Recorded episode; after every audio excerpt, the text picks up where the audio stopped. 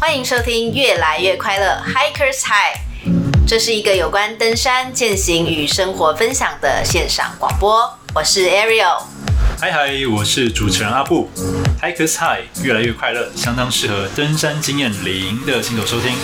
老鸟在这边也可以听到关于山难议题、靠背山友与向导检定的心得分享。我们的主题很多元、很生活化，希望能以最轻松的方式陪你度过没有办法登山的日子。让我们在山下跟大家一起越来越快乐。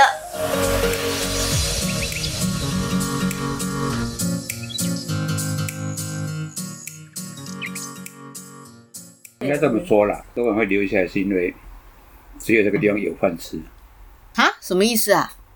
你只有这个，在这个领域，你有拿到薪水，你有办法活下来，你才会留在这里。你如果没办法，你就去考公务员去干嘛？做调查人最容易留下来，像郭雄做黑熊调查，像我因为他有钱，有钱拿。像我早年是帮人家做调查，做古道的调查吗？做植物采集哦，做考古哦。所以老师，你之前是在古道上面做植物采集跟考古，嗯，那是配合哪一个机构啊？中研院啊。老师，你以前学校是学这个吗？不是啊。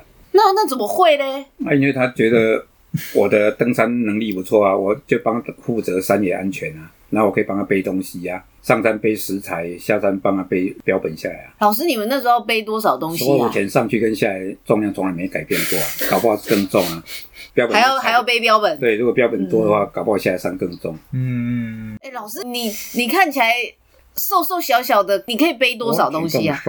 真假的？你跟我一样吗？体重最重是56，对，差不多。哈，下山都大概会瘦4公斤到52。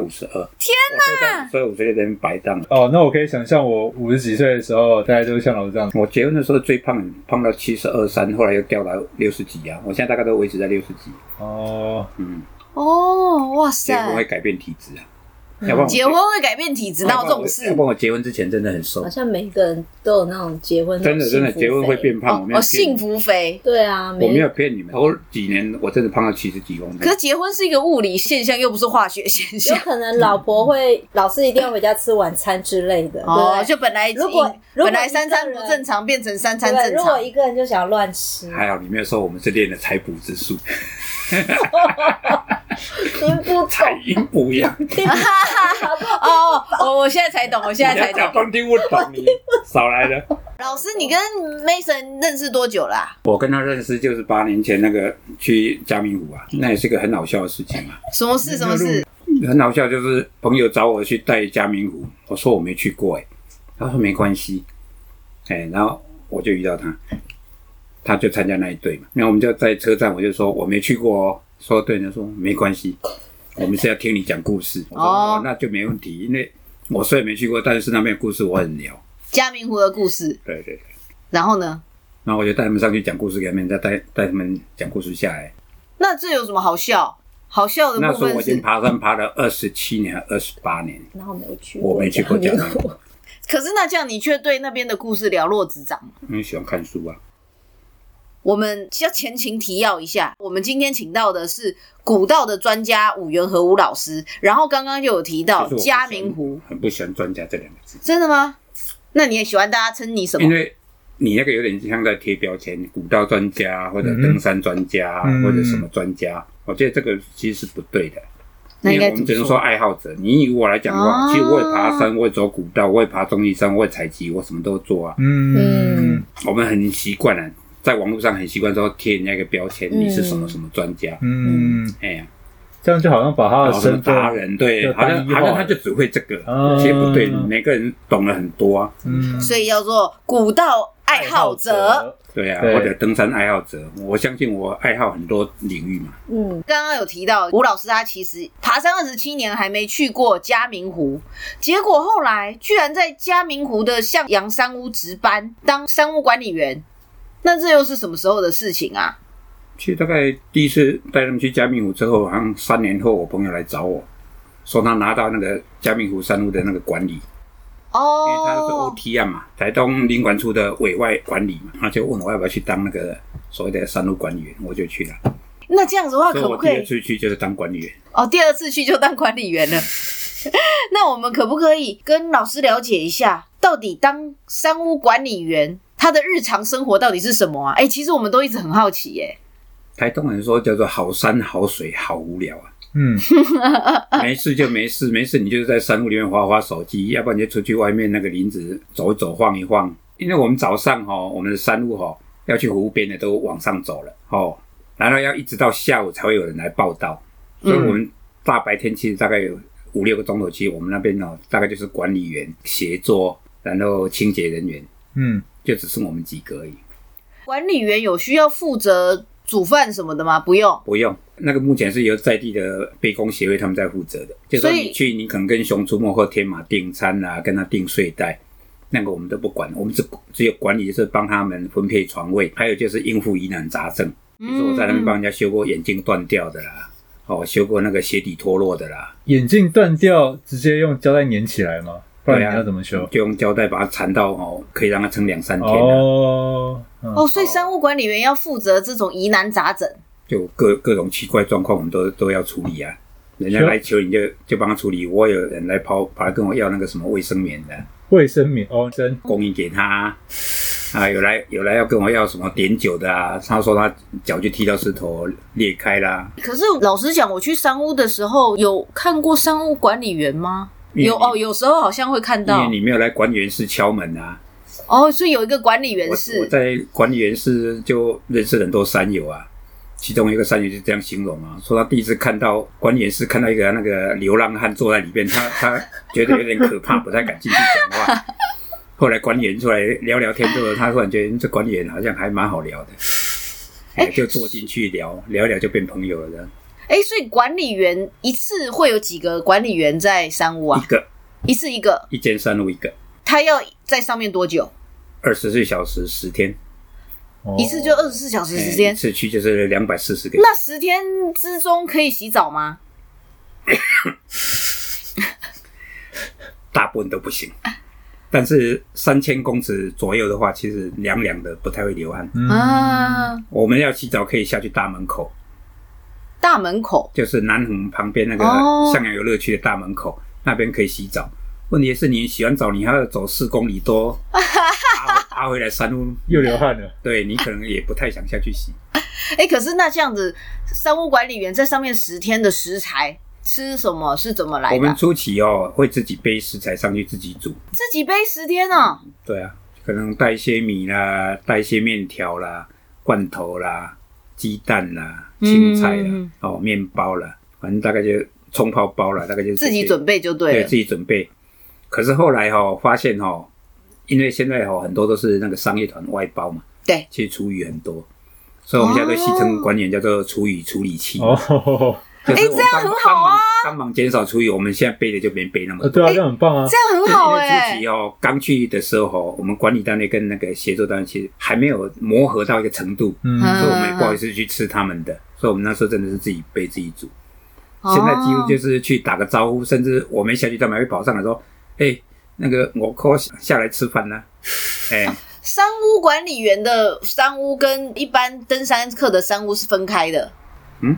没有一起的哦，一起。每一个山屋一定有一个管理员室啊，哦，所以一般山友到这去，第一个动作那个领队向导应该要先去找管理员报到，哦，那管理员才能分配床位，因为你不能乱睡，万一人数多的时候你睡到别人床位会吵架会打架的嘞。可是那这样子我们有时候偶尔会听到山屋说爆满，或者是说有一些人订了有位置，但是到了之后发现没有位置，会有这样子的状况？不可能，因为我们现在是用所谓山屋承载量，你到一定有位置，哦，不可能没有位置。你有登记就一定有位置。哎，没有位置那是紧急状态。像我在山屋，我这样待今年第6年了，我真正我爆满也不过才2次而已。那2次爆满其实原因很简单，因为上面下雪。山屋管理员觉得不安全，就叫山友说你下到中间那个山屋，所以我那边就挤爆了，因为我本来已经有将近那个满额的量了，然后后来上面又下来很多人。那通常4点半之前我就说你下到大门口去，因为大门口比较好安置啊。4点半以后我开始收，结果那一次收到80几个人就爆掉了。欸，那这样真的睡不下怎么办？然后就有一对夫妇跟我讲，我们两个个子很小，我们可以挤一张床，那管理员你那张床借我们睡，啊你睡不着。所以我地板睡4个人啊，我也去睡地板啊。哦，所以总之就是大家克难挤一挤还是可以睡，对，就挤一挤还是可以睡啦。只是说你没办法睡在床上而已。哇，好好玩哦！就5、6年来也就那么2次而已啊，剩下几乎从来没有满过啊。那有没有遇到真的违规的，没有登记到，但是硬是要去？很多啊。然后你跟他讲的时候，他就说要告你啊，然后我就说你去告啊，无所谓啊，我不介意啊。哎呀，真的真的，如果管理处有意见的话，我大不了不做而已啊，我也没差，因为我也不是公务员。所以说这些商务管理员他也不算是公务员，那他到底是属于哪一个单位啊？我们算约聘人员啊，因为我们等于是签契约的而已啊。所以你告我有什么用呢？我也没有所谓警察取缔权，你违法，我也只是告诉你说你这样是不对的。所以老师你现在还是在向阳商务当管理员吗？还是啊。哇，好棒哦！那下次去向阳商务就可以遇到老师了耶。你先申请。对，要先申请到，超级难申请的。也不会的，其实我那边网络上看常常是满的，但其实我几乎没有满过。真的假的？不要告诉听众这一段剪掉。这没有什么不能说的，因为本来就是这样，因为商业团一定要先申请嘛。对。他有时候会用各种方法先把床位占下。对呀。那到时候有没有来，我们也无法确定。可是所有山友来都跟我说，我看网络里面这边申请满了，我们都申请不到。我说那你自己看啊，那床位你自己看啊，就是没有满啊。那这样子的话，像我过年前我的床位一般来也就20-30个到30-40个而已，可是我有70个床位还有10床公务床我就说我5、6年来我只满过2次，有一次最好玩就是完全没有人申请，然后我们那个协作跟那个清洁跟我说他们想去上面跟那个大门口去找朋友，他们就跑掉了，结果那一天整个山路只有我一个人，一次而已啦。5、6年来只有一次，我曾经一个人在那个山路留守。所以其实没有这样子想象中的爆满。没有，我觉得那是制度设计的问题。就是你商业团你一定要先卡到位嘛，那但是卡到位不见得会来。对，那时候我就希望说，如果能够的话，像国外有一种叫做补位方式，就是好，假设你是个3-4个人的，你没有申请到床位没关系，你背着你的大背包到我们大门口去申请营地。那大概到几点之后呢？那个管理员看那某些人没来报道的时候，是不是比如让多出5个床位或6个床位，你马上就可以办理，马上就进去。现场候补。我觉得我们台湾其实应该要来推这种现场候补。要不然我们永远都会有这个问题，就是明明网络上看是满的，可是上去就是一大堆空床位，那个其实是一个很不好的现象。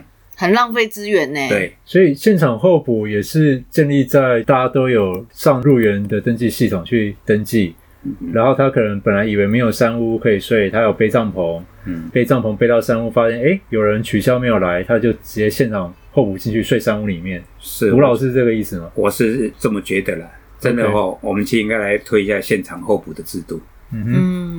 那我再最后问一个山屋的问题，有没有女生当管理员？有，所以说这些工作女生也做得了，做得了啊。其实我们管理员我跟你说没事就没事啊，有事的话其实有些女生其实能力也很强啊，特别是我们现在是阴盛阳衰的世界，你会发现女领队还蛮多的嘞。可是像这些商务管理员，你有需要一些最基本要会的东西吗？比方说急救或者是怎么样？很多人问我说怎么当商务管理员，对，很简单嘛。你如果爬山有超过10年你多少对一些状况有办法处理，你应该就可以来应征管理员。还有就是你管理员其实你要有点理想性啦，因为我们管理员有时候是要跟那个山友哈拉，然后分享一些登山知识的，帮人家建立一些观念的，对，就所谓的登山的初级教育。所以管理员最好还是要能够跟人家互动啦。你如果管理员都闷不吭声，其实那种管理员看起来也很闷。哇，好棒哦！我这边还有一些怪怪的问题想问吴老师，就是听说如果有发生山难，以前啊，因为可能直升机出动比较没有那么快，当有遗体的时候，是都会放在管理员室吗？还是说只会放在床位的第一个床位？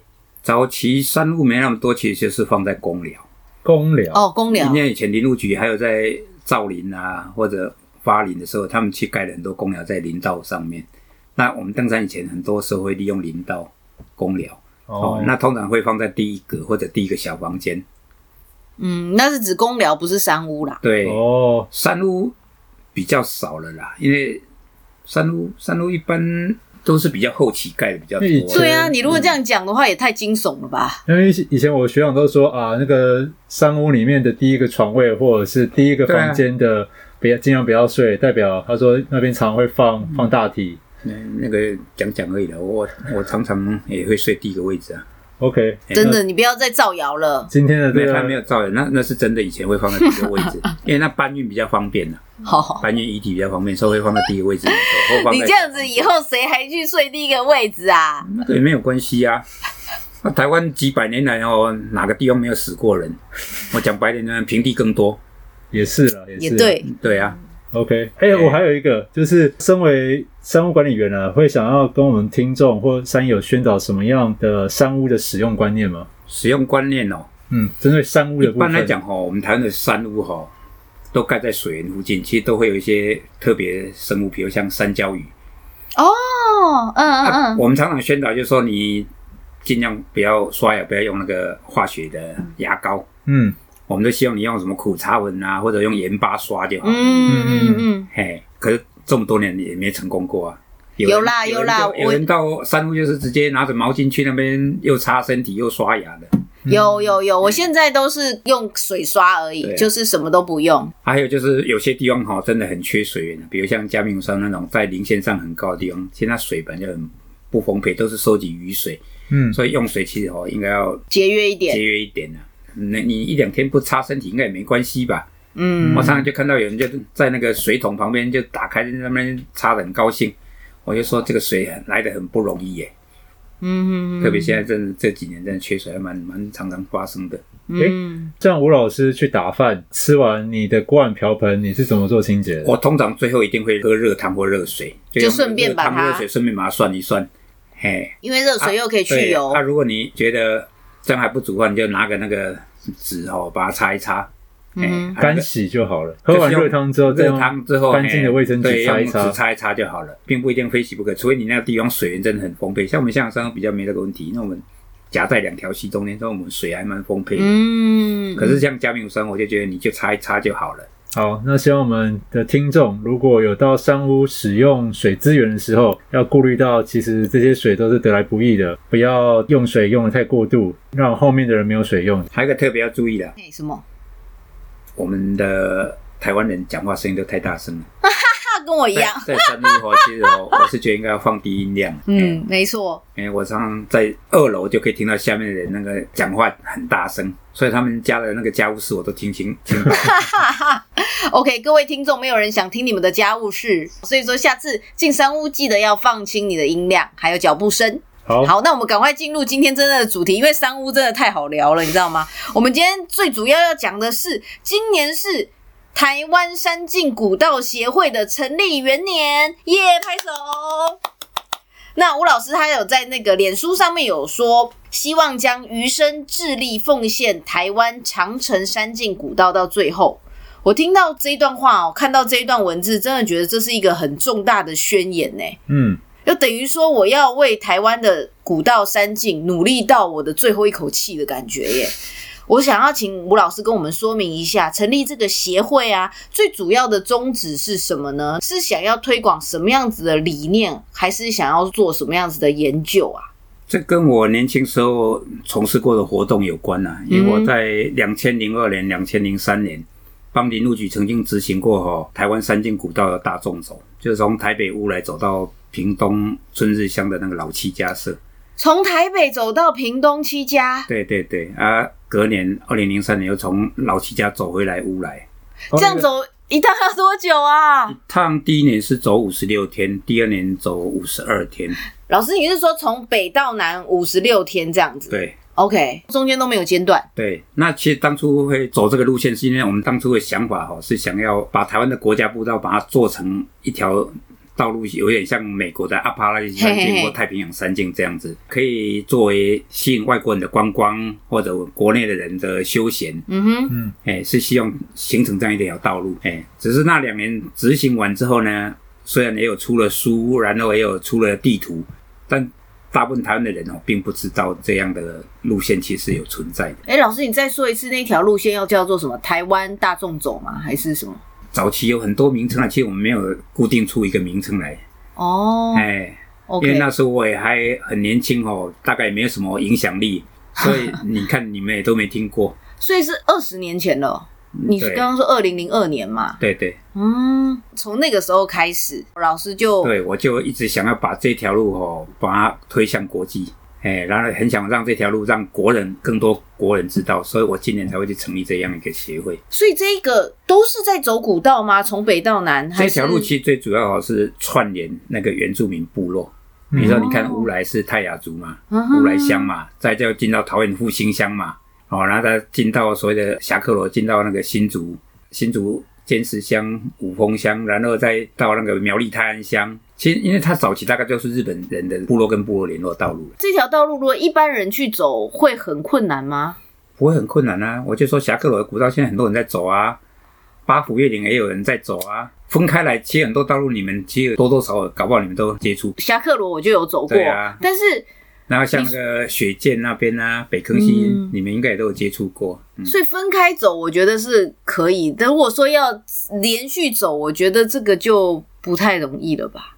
中间的补给要怎么做？不会啦，因为这个大概就是像美国阿帕拉契山径一样嘛，你如果全程走，我们就称为叫 through hiker 嘛，through hiker 就是你从头走到尾嘛，但是你也可以分段走啊，比如说我今年我目标是走2段，好，我先走2段、明年再走2段，因为总共拆下来也不到20段啊，10几段而已啊。老师，所以你现在这个协会就是希望把这一个从北到南的古道系统把它健全完毕，这样子。我想把它形塑出来啦，形塑出来，台湾也有一条类似阿帕拉契山径这样的道路。因为台湾其实是一个非常多面向的嘛，你看我们鸟类、我们的植物相各方面都比外国其实丰富很多。老师，你打算怎么样去进行嘞？这个先成立协会啊，号召同好啊。然后开始去观摩人家其他如何在操作这种长程山径啊，比如说你看国外哦，他们有一个最简单的方法，我想走全段，那我是不是先把我的换洗衣服寄到中间10天、20天的地方哦？那比如像你们可能就可以把它寄到新竹或者苗栗。好，我现在走到那个地方，我在那边换一换之后，那边有一个系统可以帮我把脏的衣服啊，还有多余的食物哦送回去我家里，然后我就可以换新的继续走。那这个东西其实我们台湾目前还没有做到这个，因为我们在山区里面可能没有像国外哦，每个城镇都有所谓的邮务系统、邮政系统，我们可能就变成要找所谓在地的原住民协会来负责这个。哦，所以现在才要开始去安置这样子的接驳中心，有点像以前我们帮林务局做事，我觉得最大困扰是林务局哦，因为他们政策一直变来变去，没有一个叫做持续性的动作嘛。比如说我今年叫台湾古道年。明年突然换一个叫做什么台湾什么生态年，后来又换了一个什么台湾山岳年，就你每年你在做的事情就散弹枪打鸟，就这边打一下那边打一下，什么都碰一下，就什么事情都没做。因为理论上你这个东西你至少要推个5年10年才会有一个具体的形塑嘛，因为你第一年可能有些问题，你第二年要来解决嘛，才能越来越好。所以你看我20年前做到现在还是没有一个很稳定的那个形态出来。老师，那你是希望说这个整个系统建立起来的时候，大家都可以去自由的享受这个古道就对了。是 OK， 就你可能培养好你的山野能力，然后带着你的地图你自己去走就可以了。因为你去看阿帕拉契山径的相关的书，在国外是真的满坑满谷，你会发现人家他们强调就是我个人的力量，所以你看有盲人带着狗去走的，有一个女生自己去走的，对哦，还有几个好朋友一起走的。可是你会发现他们有一个很大的特点，就是他们队伍不会太大，因为他们都是靠自己的山野能力。我觉得这个还蛮酷的，因为的确这个东西在国外已经行之有年，但是在台湾的确好像比较没有这样子的一个有系统，然后这个长天数的行程，等于说这一条从北到南的道路就是会绕着这个山径。这一条其实只是我初步的主轴而已，因为我是觉得台湾就像一条鱼一样，我是希望以后还有横出去的小鱼骨头哦，因为我们台湾也有很多横向道路啦，就是南北向完成，所以再换东西向。对，所以我现在只是想先形成这条主脊而已。好，老师，那你估计这样子把它形塑起来大概要多长的时间呢？因为我一直在看国外的书，阿帕拉契山径从倡议到真正大家开始认真去看待，认真去出一些出版品去推的时候，16年。哇！当然他们路非常漫长了，所以他们推16年也是算快的了。哇塞！我觉得我们可以有前面的人的历史经验，或许不用那么久了，说不定10年。不过是没有关系的，不管几年，反正如果后继有人会继续推就好了。嗯，欸、成功不必在我，你可以的。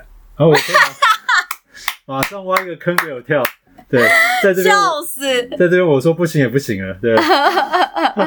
OK， 哎、欸，我觉得很棒哎。那这样子的话，如果一般的民众啊，想要帮这个协会尽一份心力，或者是更了解整个企划等等的，应该用什么样的方式去了解啊？或者是怎么样可以尽一份心力呢？像以后我协会成立以后，还会再继续招收会员嘛？因为我们现在刚成立哦，为了操作方便。我目前只公告一个礼拜就已经有70个人了。哇！哎，对，等于每天就大概有将近10个人来报名嘛。嗯，对。那所谓的报名就是你先填资料嘛。对。等我们协会成立之后，我们开一个户头。哦，我们的会费大概是现在是300是吧？300块入会嘛，然后年会是1200嘛。还有开放所谓的叫永久会员嘛，你一次缴10年嘛。12,000。还有赞助会员嘛。比如说你觉得你认同这样的想法，你也可以当赞助会员嘛。那会员要做什么呢？出席开会。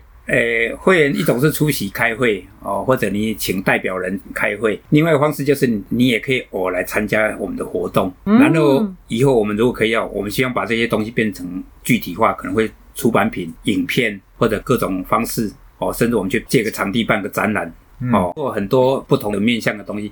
那我们可能也可以办一些所谓的近郊的登山活动，所以那个终身会员现在入会只要12,000哎！哇，你讲的好像小钱，好，你快加入，不是我的意思就是说，感觉好像说要早鸟，要赶快加入，现在最划算的感觉有没有？也是有点像那个健身房的会员，赶快加入一下。这个其实就主要是要告诉大家。我们是完整的，不是说2年后就收起来捐款逃跑的。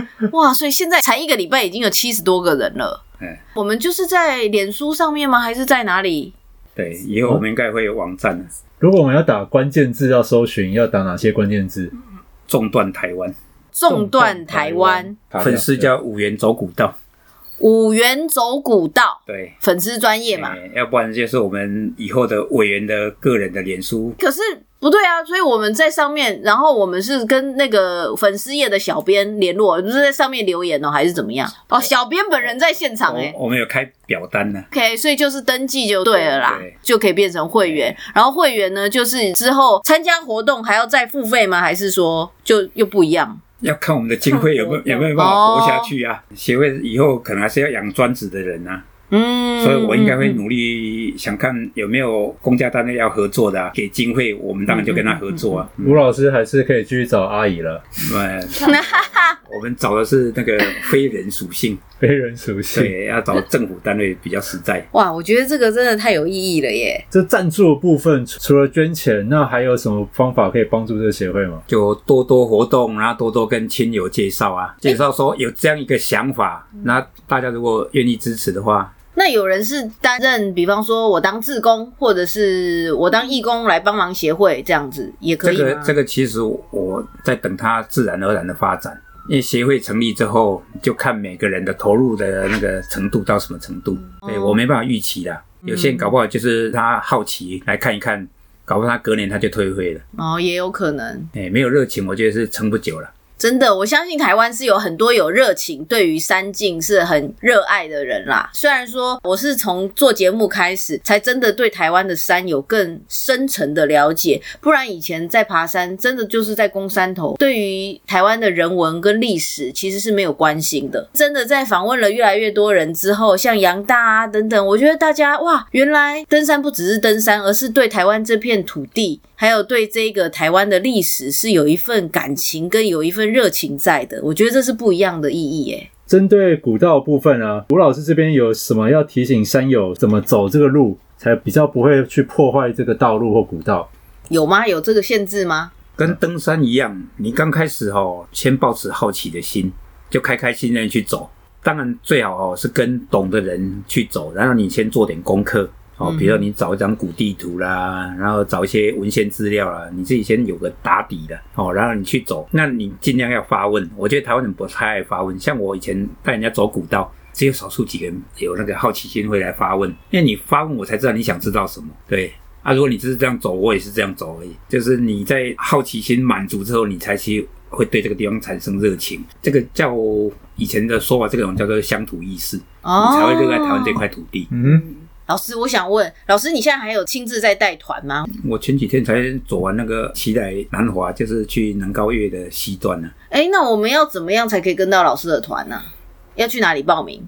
还是要私讯你？不一定要跟我报名了，不行，要找你的团跟才能听故事。其实这样是不对的啊，这样是不对的。对，为什么？因为我通常是帮朋友带团而已。我其实不太喜欢主动去带所谓类似商业。好，那帮朋友带团，其实我只有一个原则啦，我是在利用那个机会，我才会跟人家去做分享。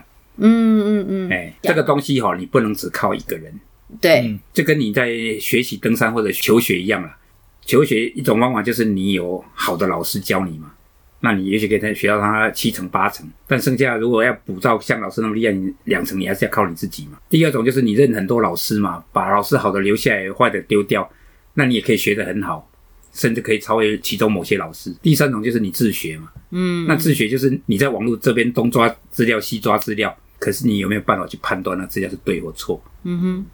你去看很多书，你有没有办法知道书上讲是对或错？那所以自学也是个方法，拜个名师也是个方法，拜很多老师也是个方法。你用这种方法来讲的话然后我通常会跟他讲说，你所谓叫做地图先看一遍。我走一条古道，我在地图知道我从哪里到哪里。接下来我文献看一遍，我文献记录就是前人留下来的他们走的经验。他们游记啦或者什么文章都没关系，你完全把它看一遍。那你实际去走的时候，你就会在脑海里面去印证那个地图，印证那个文献啊，没错。对，那个文献地图讲的对不对？比如说一个文献跟你讲说，这条路是清朝的，可是你去我说奇怪，我怎么看到全部都是日本时代留下来的东西？那清朝的东西在哪里？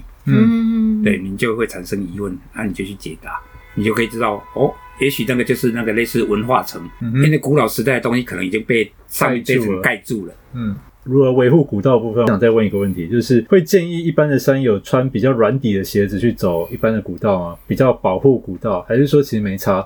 其实没有差，因为我们要了解的是说这条道路如果会破坏是什么原因，到底是台风、地震、土石流呢，还是因为那个动物去拱它呢，还是真的是因为我们人的关系？那我发现其实大部分的古道人造成影响其实很低除非我们乱丢垃圾啦。对，我们乱丢垃圾，那个整个景观真的整个就坏掉了。你在路上看到一大堆那个小白花那个就真的不行。但是人的重量在上面，我觉得影响并不大。对，甚至我有时候会觉得我把中间长那些灌木丛把它除掉比较好。因为生在路中央的对，因为有些树啦或者那个草啦它反而其实是会把那个石头撑开，把那个路面破坏掉。那既然你已经知道这条路是以前人留下来的，是人为道路的话，其实说真的，我觉得路上呢有些那个该清除就把它清除掉。古道其实有一个很有趣，就是台湾国民政府早期林务局造林的时候，有时候会把那个树种到人家那个原住民的家屋里面，或者种在古道上面。因为它只要增加那个采集有没有种植面积。那个树你看从民国40几年国民政府开始造林到现在，其实有些树已经长大，那个路面就会被破坏掉，撑开了。那我倒觉得像这样的树应该要把它疏伐，要清掉。